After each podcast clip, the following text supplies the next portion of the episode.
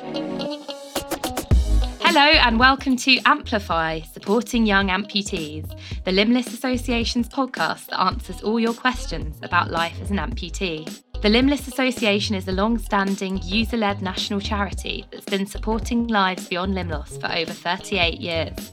We're here for amputees, their friends and family, clinicians, and anyone who is interested in what it's really like to be an amputee. Our activities are based on the fundamental principle that no amputee need cope alone, and we provide support to amputees and their families pre and post amputation. Our services include our helpline, volunteer visitor peer support, support and connect hubs, virtual events, our Young Ambassador programme, quarterly Step Forward magazine, and so much more. I'm your host, Ella Dove. I'm an author, journalist, and Limbless Association trustee and Young Ambassador lead. In 2016, I lost my right leg below the knee following a freak accident tripping over while out running. It's been a long journey to rebuild physically and mentally, but the Limbless Association was there throughout, helping me feel supported, encouraged, and empowered. To join the Limbless Association's community, connect with us on social media or visit our website at www.limbless-association.org. So, on to today's main discussion. Today, we're going to be talking about going for goals. Goal setting is a huge part of recovery when it comes to limb loss. We're not talking scaling Everest here. It could just be as simple as managing the stairs in your home, tying your shoelaces, or stepping onto a bus. As humans, achieving targets we set ourselves brings natural satisfaction. Think about crossing off a to do list, finishing the housework, handing in a big project, or crossing the finish line of a run. The satisfaction of completion fulfills us all in many ways every day, and it's no different when you're an amputee. Everyone is different and our goals will vary. It doesn't matter what they are. The important thing is to have them, strive for that sense of satisfaction, keep pushing on even when it seems too hard. We all have the power within us to achieve what we set our minds to. Our guests today know the importance of setting goals, and they're here to share their experiences. Mukhtar Adam lost his leg in 2017 at the age of 34 when he was run over by a car that mounted the pavement. He's since gone on to become a trustee of the Limbless Association. Welcome, Mukhtar. Hello. Hi.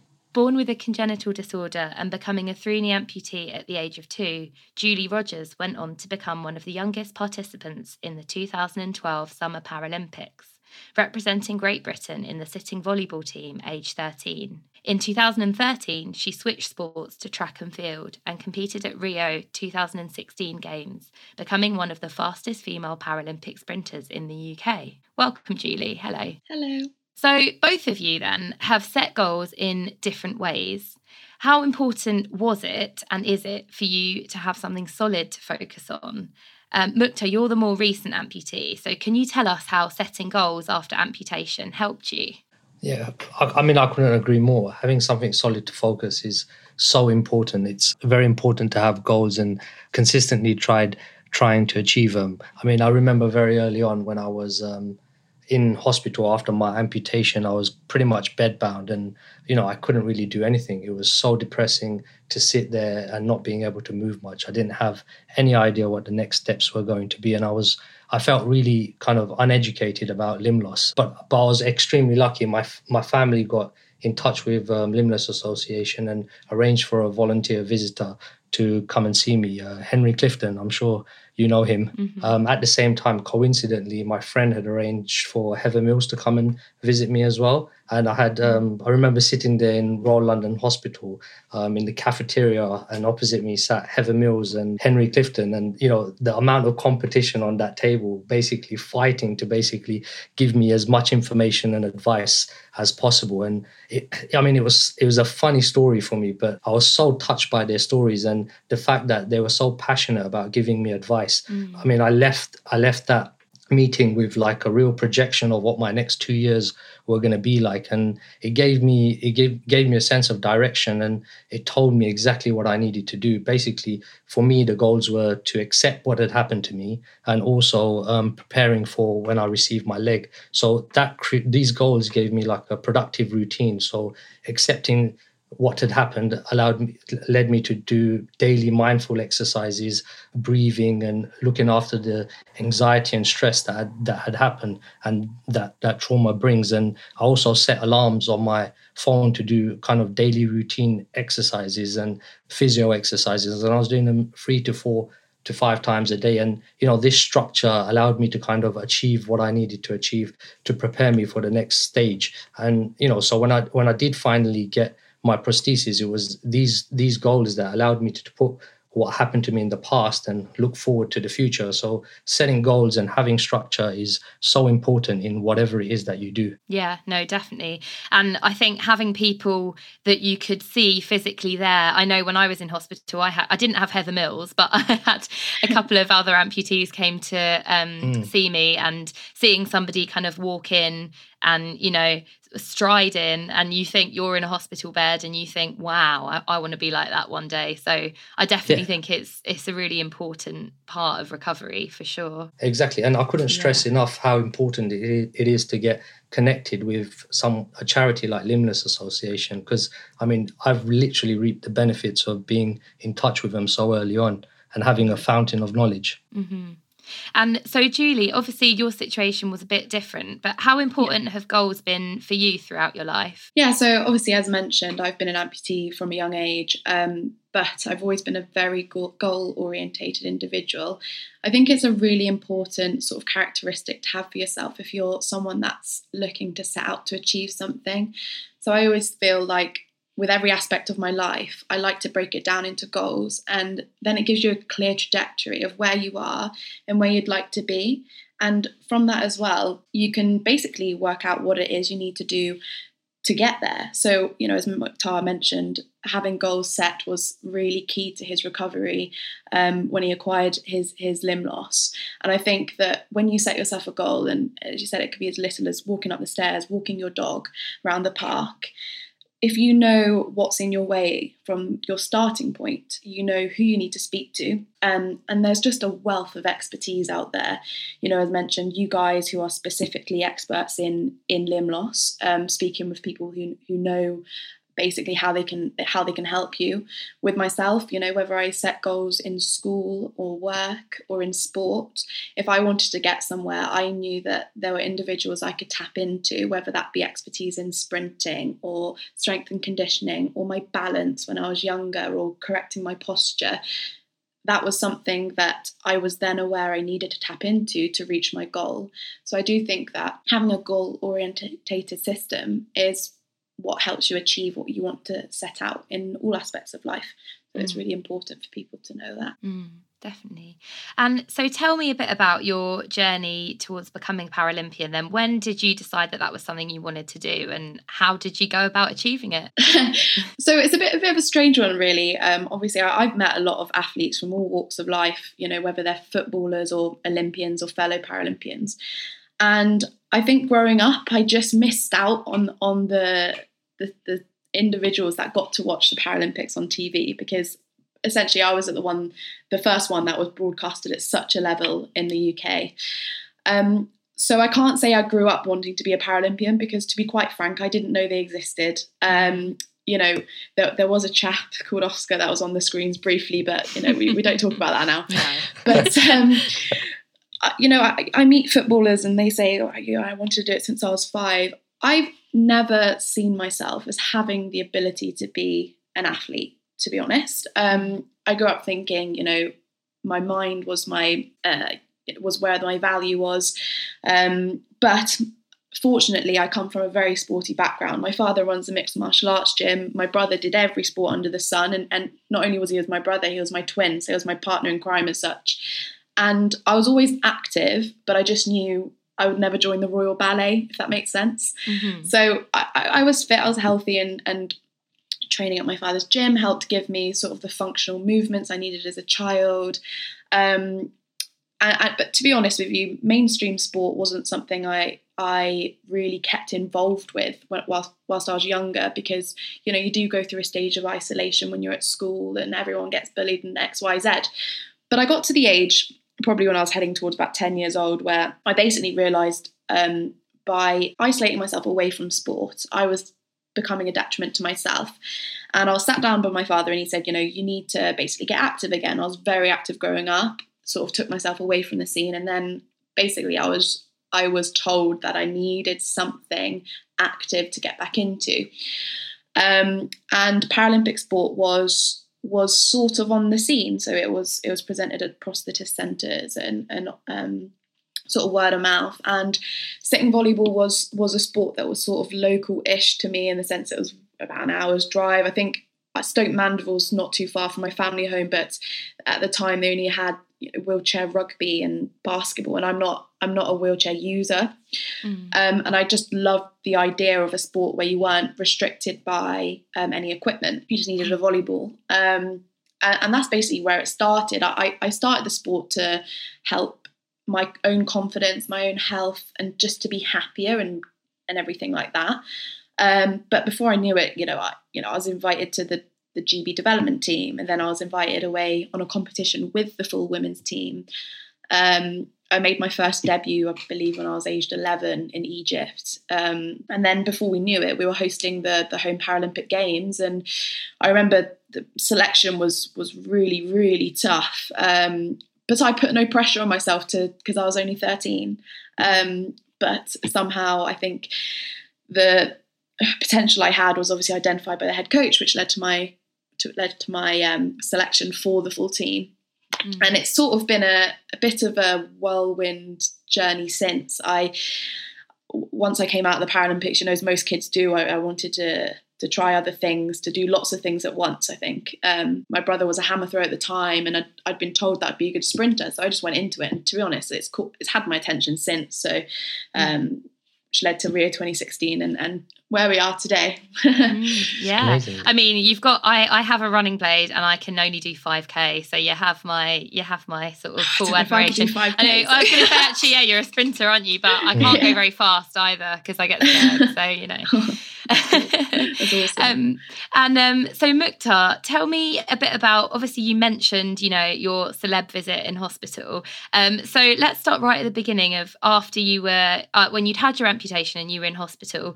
Can you tell me about the first few sort of goals that you set yourself right before you could get a, prosthesis, right at the very beginning? Yeah, um, one of the first goals was, as I said, accepting um, what had happened to me and kind of moving on from you know feeling sorry for myself and you know learning to adjust what what my next um, kind of role as a person would be. And also um, secondly kind of preparing myself by doing a lot of physio exercises.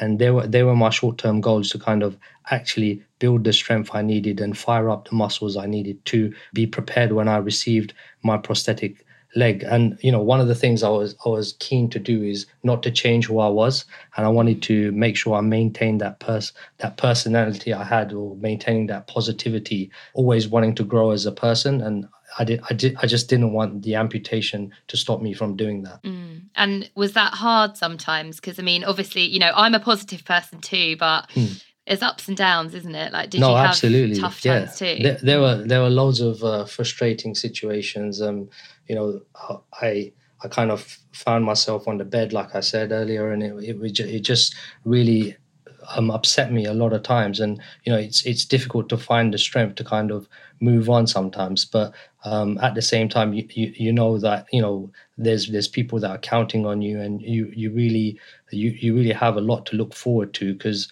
you know as as uh, la says you know there's always life after limb loss and you know of course there is. Yeah i think sometimes it's kind of accepting that you're not invincible like you know i kind of i will push and push and push and then i'll get loads of sores on my leg and then i can't wear it for a week and then i'm in the wheelchair and then i feel really down. So i think sometimes i don't know if you both think that as well it's it's kind of about accepting sort of yeah that we're we're not kind of superhuman as well yeah absolutely and and adjusting what your expectations are and you know you can still definitely find happiness in that and I, and I and I believe that to be certainly true. And I've I've seen and I've done that on uh, numerous occasions, even after I've had my leg as well, which um, I guess we'll talk about later. Yeah, yeah. And so, how have you both managed um, sort of setbacks over the years? Because I know, Julie, you had a knee injury in 2018, was that right? So, yeah, tell me a bit about how you kind of manage that, but also just setbacks generally. What's your kind of attitude? Yeah, so going back to being goal orientated, obviously, I every season, every year, I, I set myself out what I'd like to do. And I've had sort of injuries in the past when I first got into running and my body was adjusting. Um, but, you know, in 2018, I really did mess up my knee. Um, and, and, it was frustrating because it felt like I'd put in lots of hard work. Um, I was ready to see the, the fruits of my labor, in a sense, for, during my summer season. Um, and I just pushed myself too hard and my body decided to snap. Um, and I think that it was a massive learning curve for me. You know, I'd spent my first year at university.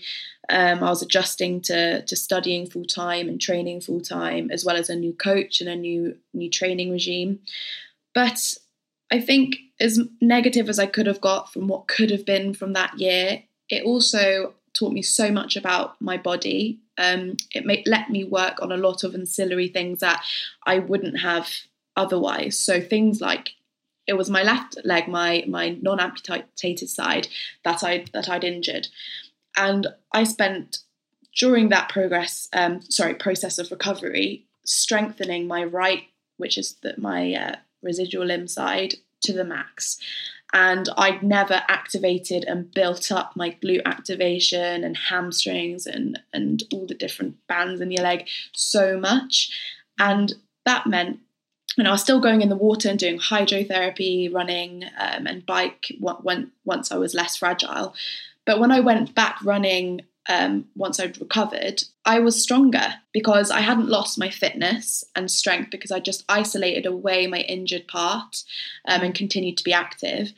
But because I could spend that extra time strengthening my residual limb side, when I got back, I realized it was giving me so much more energy back. So I don't know if either of you as blade users, sometimes it's a bit of a gallop going on, you know, you, don't quite get as much return from your blade blade side as your as your um, full leg side. I mean, sometimes it can be the other way, but with sprinting, um, it's all about how much force I can drive through that side. And I think going back when I realized that I didn't waste three, four months without running. I actually worked on something that I'd always sort of neglected um, mm-hmm. and sort of found strength in my weaknesses, if you like. Um, mm-hmm.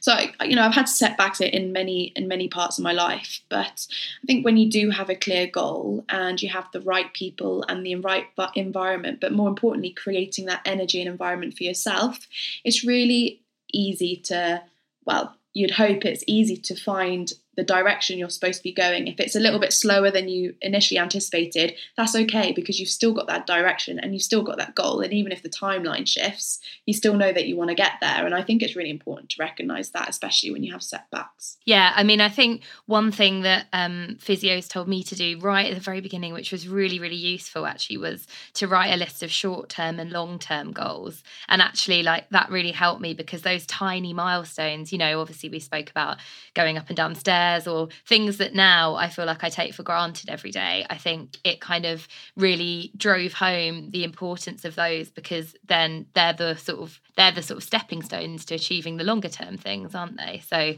Mukhtar, obviously, um, you got a running blade as well, and you told me that you went all guns blazing. Um, and then you said um, that rehabilitation can sometimes be like snakes and ladders with lots of snakes, which I love. Um, so, can you tell us a bit more about how you learnt that, and t- tell us about when you went all guns blazing, and and yeah, what you learnt from that experience? Yeah, I mean, I mean, firstly, in my defense, you know, we have to admit that running blades look amazing. They're they're, they're so yeah, cool, and you know everyone is envious of a running blade, and you know you just want to wear it and kind of start running, and um, you know it's enough to get you out of bed, and you know in my case get you ridiculously injured. So yeah, I, I, I didn't listen to the physio. You know they said take your time go slow. And you know everything i'd learned i just threw it out the window and i was just basically like forrest gump. I ended up you know a similar situation to uh, julie where i basically i'm a right leg below knee amputee and um, oh me too. We all are. Oh so um, um, my right glute just hadn't developed. The muscles to kind of um, go for the long runs and the pace I was trying to run at. Not that I'm fast or anything, but just just trying to you know be the average runner. But um, my left shoulder, which is connected to my right glute apparently, or the left side of my back, basically was uh, compensating for for my right leg, and um, I was basically using it to pull forward. And um, you know, I was running with friends on in the car park and racing them and trying to show off my running leg, and I, I literally injured myself. And you know, that that was a really low moment for me. It was so frustrating, and I couldn't go to the gym after. I had problems walking, so I had to take a lot of time off. But um, you know, I had to I had to rest my body, and again, you know, did a lot of water exercises. But after taking the long long rest I needed and working with physios, which who are just paramount to any of our rehabilitation, I I managed to kind of um, start using the leg, improving my running skills because I, I, just can't, you know, how I imagined myself running before I did the physio exercises was probably completely different to how I was actually running in in, in reality. But um, now I think with the help of a physio, my running has improved, and you know, I'm doing like 5k a week, which is something I'm proud of and you know like i said goals need to be adjusted and you know that's what i mean rehabilitation can actually sometimes feel like snakes and ladders with loads of long snakes. But I think what I've learned, the important thing is to continue to strive and, you know, with plenty of rest and direction, things are things are possible. And I think Anthony Joshua sums this up really well when he says, um, you know, you don't let success go to your head and don't let failures go to your heart. And I think that really resonated with me in terms of my experience and, you know, whole situation with the running blade. As Mukhtar rightly says, physiotherapy is paramount to an amputee's recovery. And to find out more, I spoke to Clare Horne, a physiotherapist with a vast array of experience from a rehabilitation centre in Hong Kong, working with a variety of patients, including upper and lower amputees, to her current role as physiotherapy lead at Pilgrim's Hospice in Kent. She also happens to be my auntie. And during my recovery, she became my own personal physio, which is something that proved very useful indeed.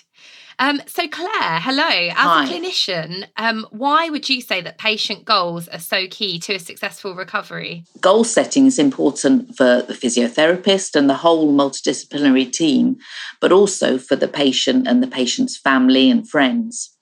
I took part actually recently in, in a project called GAS, which was the Goal Attainment Study. And we got patients to make what we call SMART goals. That's specific, measurable, attainable, relevant, and time based. All the parties found this a really useful exercise, and it's like setting out markers for your recovery some with success and some taking quite a bit longer than expected to fulfill, mm. but all giving that sense of achievement on, on fulfillment. Yeah.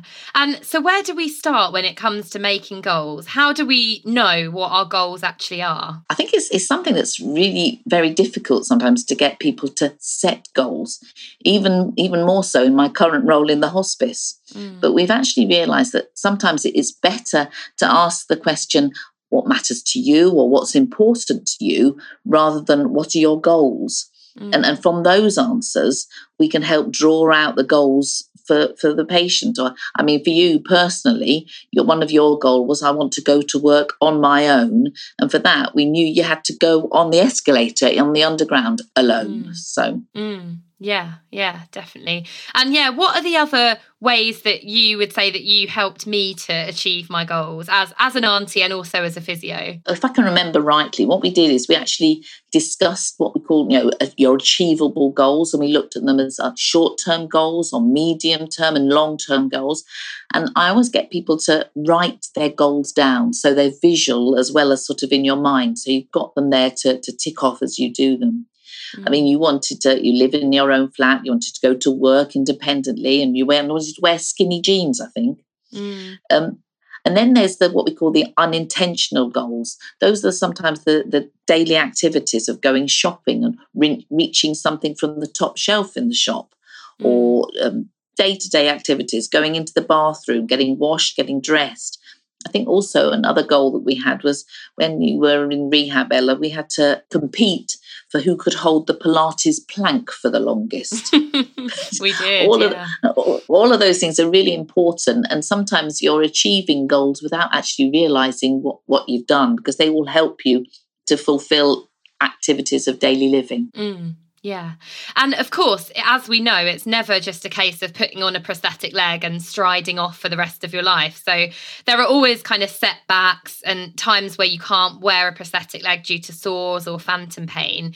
Um, so, how do you encourage patients to manage those setbacks when it feels like they're taking two steps forward and one step back? Yeah, we all do it. And, and, and actually, can I please quote Sir Captain Tom? Mm. Tomorrow will be a better day everyone has good days and bad days, or as I like to call it, good days and not so good days.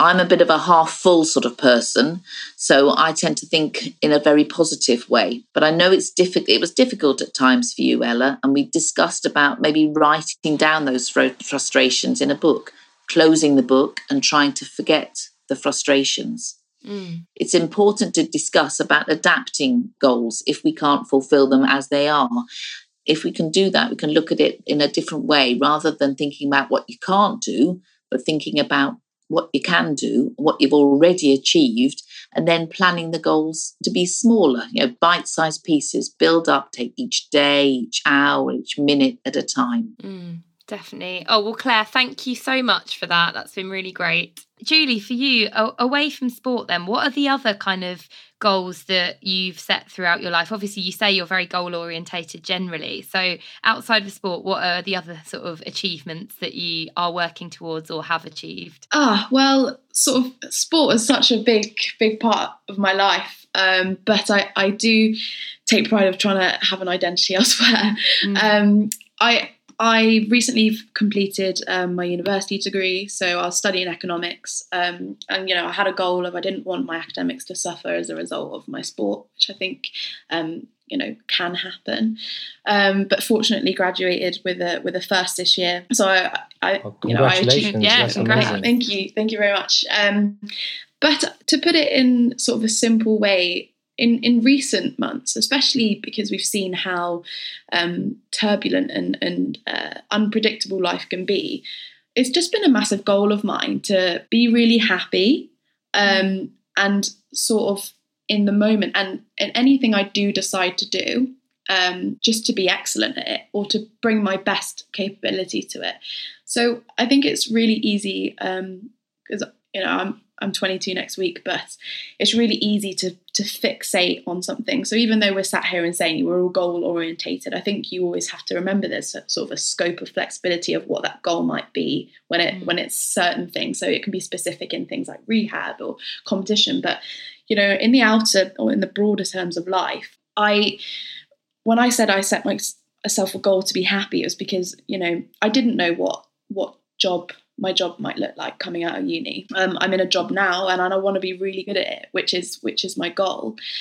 And I think that basically simplifying things down so that you sort of continue in a positive environment just means that you're way more resilient to the changes you know the whole world have had to have had to adjust to with things like covid because if you put yourself on too much of a straight and narrow with, with this journey of, of setting goals, it can be really damaging, I think, um, mm. because as soon as something that's out of your control leads you away from the path, um, it can really dishearten what you're trying to achieve. So, as much as I can sit here and say, you know, goal orientated, you, you have a goal, a trajectory, and you achieve it, there is always that scope of being able to bounce back on when you are led away, as you said, with the snakes and ladders, when you do go down or you're sort of set off path. Um, but yeah, as, as I said, it sounds a bit um, a bit vague, but you know, at the moment, I'm really trying to apply sort of the the mindset of being positive and happy and whatever I'm doing and whatever I'm trying to achieve, just do it to the best of my ability, just to be excellent at it. Um, mm. And even though that's not specific to something right now, as it's hard to be in these times. Um, Mm. Yeah, that's that's my goal at the moment, just to be Mm. just to be happy and good. Yeah, it's a great goal. I you, think it's a goal you. we should all strive for. And Mukhtar, then going on to you and your goals, you've also graduated. Am I right? You've done a master's. Yeah, so I'm in the process of completing my masters. I have my dissertation left to do, Mm. but yeah, I mean, it really helped me build my self esteem after losing my leg. And, you know, I was looking for that confidence. And, you know, after I lost my leg, I kind of lost my social kind of circle because I wasn't working.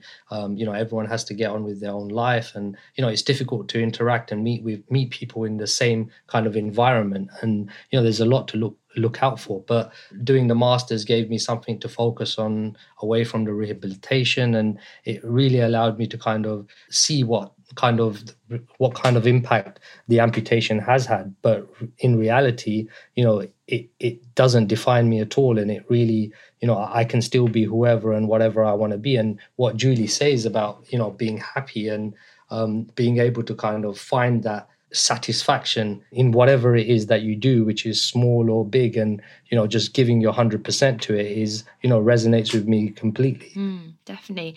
The other thing I wanted to ask you about is your pilgrimage. So tell us about that because that must have been a lot of preparation and obviously a huge goal and a, a massive sense of pride, I guess, when you completed it. yeah absolutely i i mean I, I'd, I'd kind of had a long journey by the time i got to my hajj, hajj pilgrimage I'd, I'd lost my leg i'd kind of um, you know had the drama with kind of ingrown hairs which you know maybe i'll tell you about a, a little when we're bit. not recording. Yeah.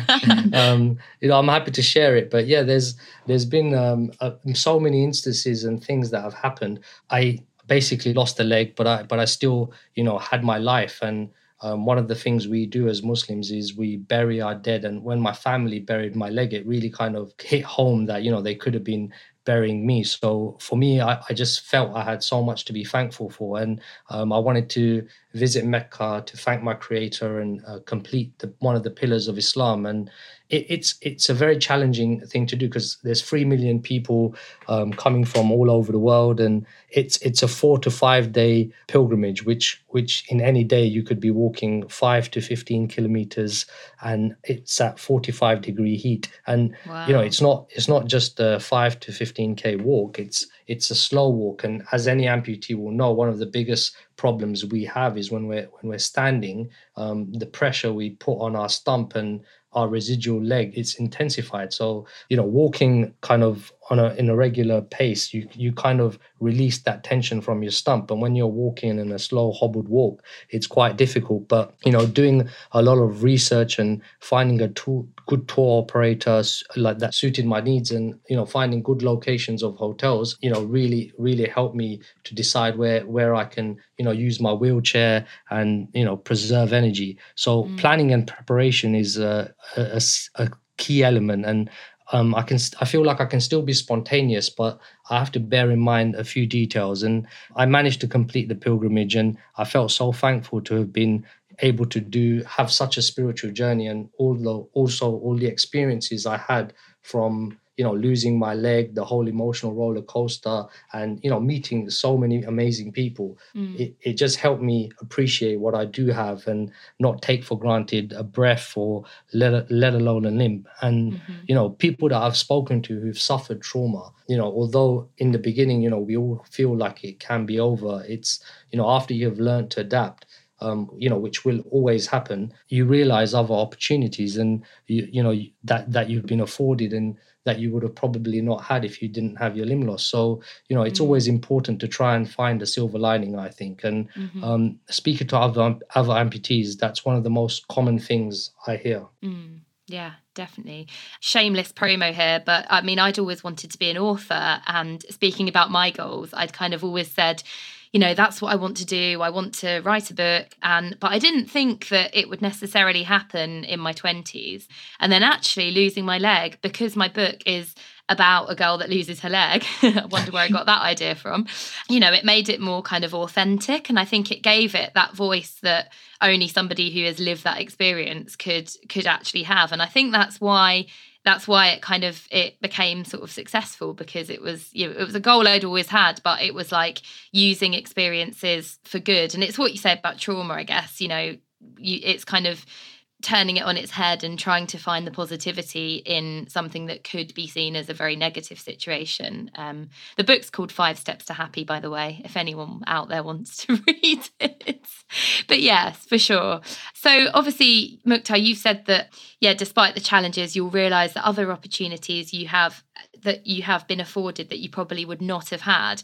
And one thing I wanted to ask you about actually, it's something that I've done as well with the Limbless Association, is climbing the O2 Arena. How was that? Yeah, that that was absolutely amazing. It actually kind of happened to me at a time when I was going through quite a bad period. I think um, I, there was there was a few issues that were going on. I, I had issues with my leg, and um, you know, I, I just I just I, I just had nothing to look forward to at that time. And um, when I when I did get told about the O2 challenge, I kind of jumped at it, and it, it really because it, it's a real community feel. And you know, whilst we walked up there um, hand in hand, it was it was it was it was really difficult at certain stages because you got there and. Um, um, I'm sure Julie was there as well, right? Yeah, I was. And, oh, you've yeah. done it too. Oh, yeah, yeah, yeah. done it too. It's great fun. Yeah.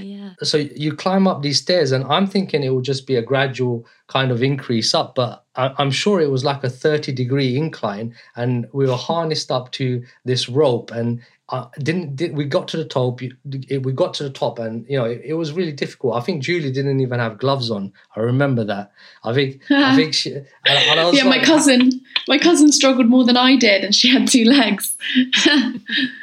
Anyway um yeah so it was like just crazy all these people with some with no hands no no legs but you know with with the correct attitude and managed to go up and just sharing a glass of orange juice with everyone at the top was amazing. But then mm. um, the journey down i'm not sure if you remember the journey down. It started raining and i'm sure it was hailstones as well right yeah, it was a whole other it was a whole other animal going down. Quite on the way up was quite leisurely for me personally, anyway. But going down, I I didn't um I don't have a um, microprocessor or anything at the time. I just had a free knee, and it was it was rough. It was a whole other beast going down. And you're going down backwards, right? Just, yeah, yeah, yeah, exactly. I can't I can't believe um someone someone decided to put an amputee challenge as a as an incline in the middle of the London skyline. But I I loved it. It was great. yeah definitely. And so, I mean, Julie, do you share that attitude that kind of there are opportunities to be found in in the kind of difficult times or you know through sort of trauma and amputation? Is that something you think as well? I agree to an extent. I think that everyone's individual circumstances leads to very individual opportunities and outcomes in life.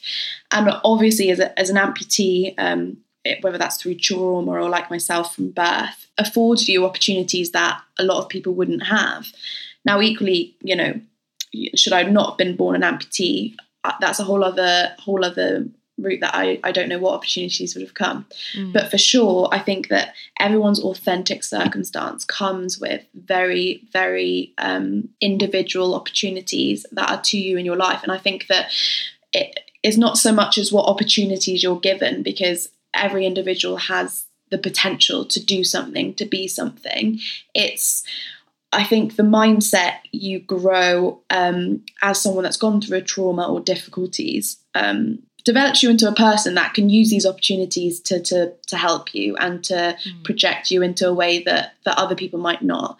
Mm. Um, so I think that the mindset and and characteristics you get from going through rehab um, difficulties with with your mobility definitely breeds a whole other type of being um, mm. and being able to to basically angle opportunities to to your advantage is is then down to yourself. Um, mm. But I definitely think that, of course, you know, should I not be an amputee, the Paralympics probably wouldn't have happened. Now, can I say that the Olympics wouldn't have happened? I, you don't know. But mm. I know that the mindset I basically developed growing up as a child, as an amputee, as basically an alien to my peers, and um, having a sporty brother, I know that that's what formed me into the person I am today. And I'm very grateful for that. Mm.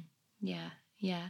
So I'd like to ask you a final question, both of you. What would you say are, I mean, Julie sort of answered this already, saying, you know, to be happy and and to sort of a- have that attitude of positivity. But what would you say are your goals for the future? It could be something specific or it could just be more of a mindset. So Mukhtar, I'm going to come to you. What would you say yeah. are your goals for the future? I mean, I mean, for me, um, I, I really want to do the superhero triathlon and you know that's something i've been trying to do for the last few years and you know i haven't been able to partake. First year i was in hajj and this year due to covid but um, you know i'm hopeful i can do it. But in other things I, I really just want to be able to help people. So what i've realized is you know giving is um, and being able to help anybody and is, is a fantastic opportunity. And it, it's so rewarding. So just just how the LA has helped me and seeing the people on the other side and how happy they were just helping me and how when I, whenever i provide help to somebody else you know the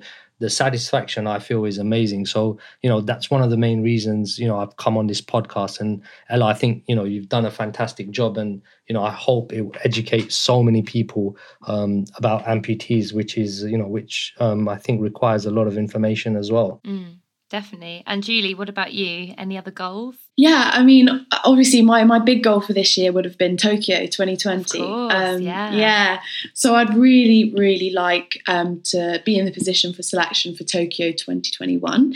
It will be my third Paralympics. Um, I think that you know I on this journey of life, I've completely changed as a person. I've learned a lot as an athlete.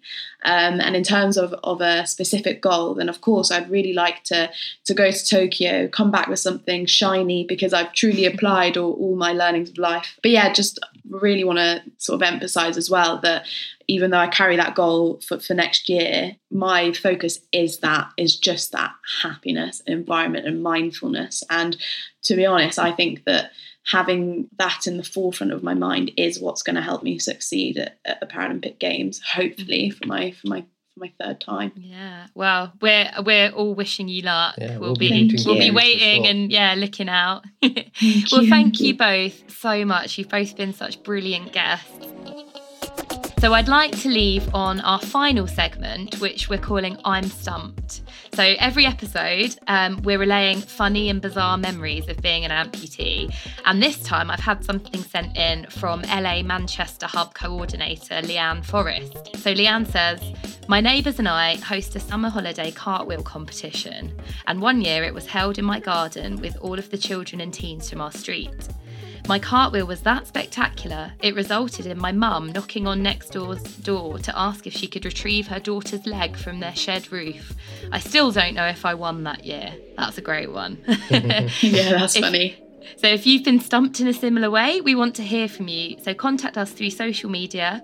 Um, and remember, to find out more about the charity, visit our website www.limbless association.org. See you next time.